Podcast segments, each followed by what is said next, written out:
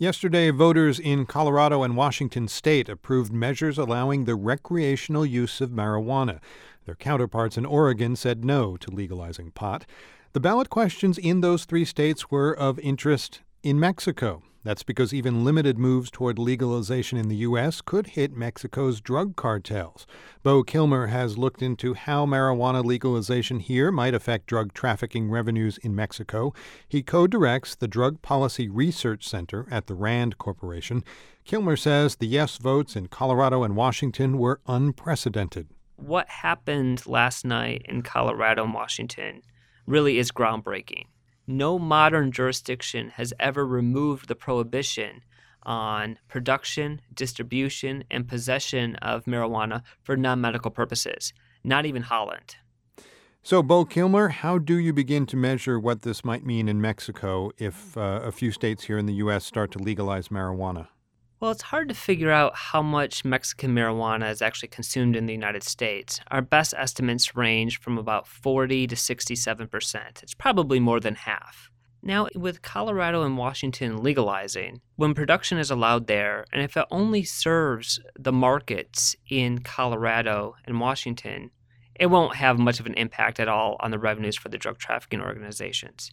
However, if legal production in Colorado and Washington ends up supplying the rest of the country, that's when the Mexican drug trafficking organizations could lose $2 billion a year. However, that depends largely on how the federal government responds. Right. That's assuming that the federal government just allows this to happen and doesn't get involved. And that doesn't seem very likely. Right.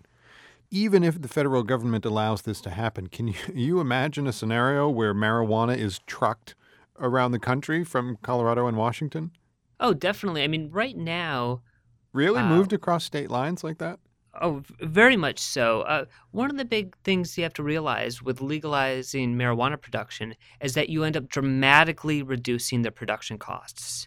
Right now, when someone buys marijuana, methamphetamine, or heroin, a lot of what they're doing is compensating the drug dealer and everyone else along that supply chain for their risk of arrest and risk of incarceration you realize that goes away with uh, legalization.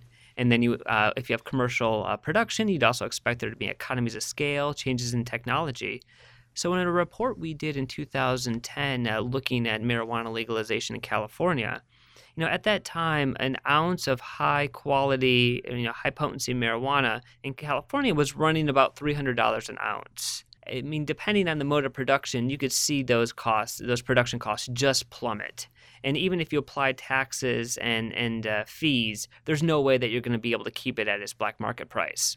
That's why the Colorado uh, marijuana could be more competitive, you know, in other states. Have you looked at all on what impact this limited legalization here in the U.S. might have on the violence in Mexico between the drug gangs?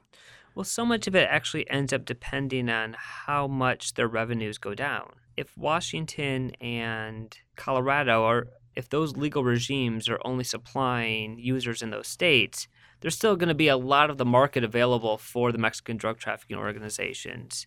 So the only situation where we think that, that legalization would really hurt the, the Mexican drug trafficking organizations is if uh, it got to the point to where uh, the federal government didn't get involved and domestically grown marijuana was feeding most of the market. But even then, it's really hard to predict what would happen to the violence because you realize that uh, these drug trafficking organizations have portfolios. I mean, they're not just trafficking marijuana. Some are trafficking, you know, cocaine, heroin, methamphetamine. You know, there's all, there's human trafficking, there's extortion. So marijuana is only one small piece of the revenues coming into these drug trafficking organizations. Just a part of their business venture. Yes. Beau Kilmer co directs the Drug Policy Research Center at the RAND Corporation. He talked with us about how marijuana legalization in the U.S. might affect drug trafficking revenues in Mexico. Beau, thank you. Thanks very much, Aaron.